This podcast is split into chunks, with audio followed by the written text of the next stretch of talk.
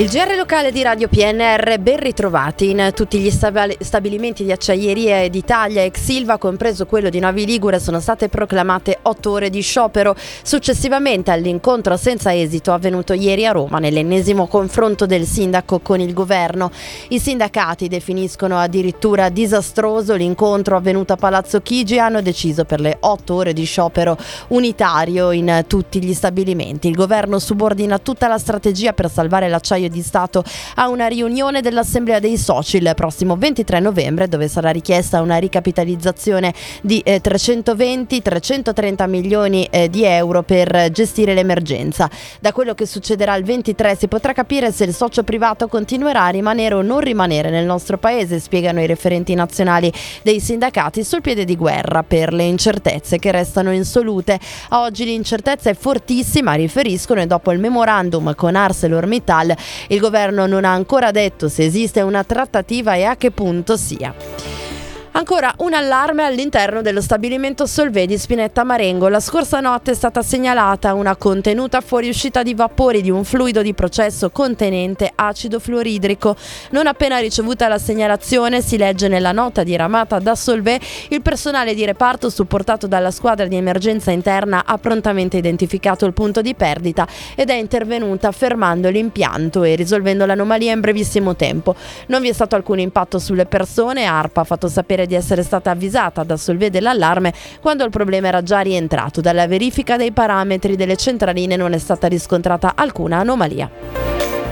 E da ieri il comandante del reparto operativo dei carabinieri di Alessandria, Giuseppe Di Fonso, è stato promosso generale, tra l'altro proprio nel giorno in cui ha festeggiato 61 anni. L'ambita promozione suggella i suoi 39 anni di carriera nell'arma.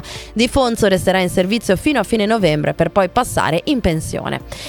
Questo sabato in Biblioteca Tortona verrà inaugurata l'esposizione d'arte e materiche di Manuela Serra e Sonia Del Ponte. Alla base del concept della mostra delle due artiste c'è il processo di manipolazione della materia e l'amore per la grafica, l'argilla che diventa terracotta intrecciata con rame e metalli, i materiali di recupero assemblati che assumono forme plastiche. La mostra sarà visitabile fino al 26 novembre, dal lunedì al venerdì dalle 9 alle 18, il sabato e la domenica dalle 16 alle 19.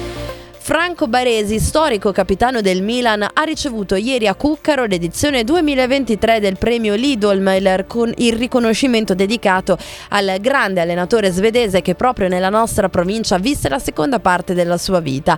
Baresi ha ricordato come fosse stato proprio Lidolm a farlo esordire in Serie A in una partita contro il Verona. Da lui ho imparato a prendere nel modo giusto la vittoria e la sconfitta. Ora è difficile trovare personaggi così nel mondo del calcio ha commentato Baresi.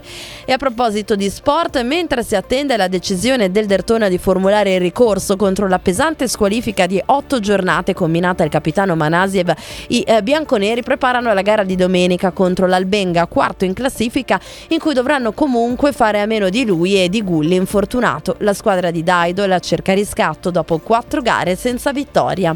E cerca riscatto anche Bertrand Dertona Basket dopo la batosta subita da Brescia domenica scorsa in programma una delicata trasferta a Pesaro domenica alle 18.15 contro una squadra in lotta per l'ottavo posto, ma ancora discontinua nel rendimento e in perfetta in difesa, pur dotata di esterni e lunghi di livello europeo. Era l'ultima notizia in redazione Stefano Brocchetti, Massimo Prosperi e Luciano Sborno. Gli approfondimenti su radiopnr.it. Ora gli aggiornamenti con Trebi Meteo.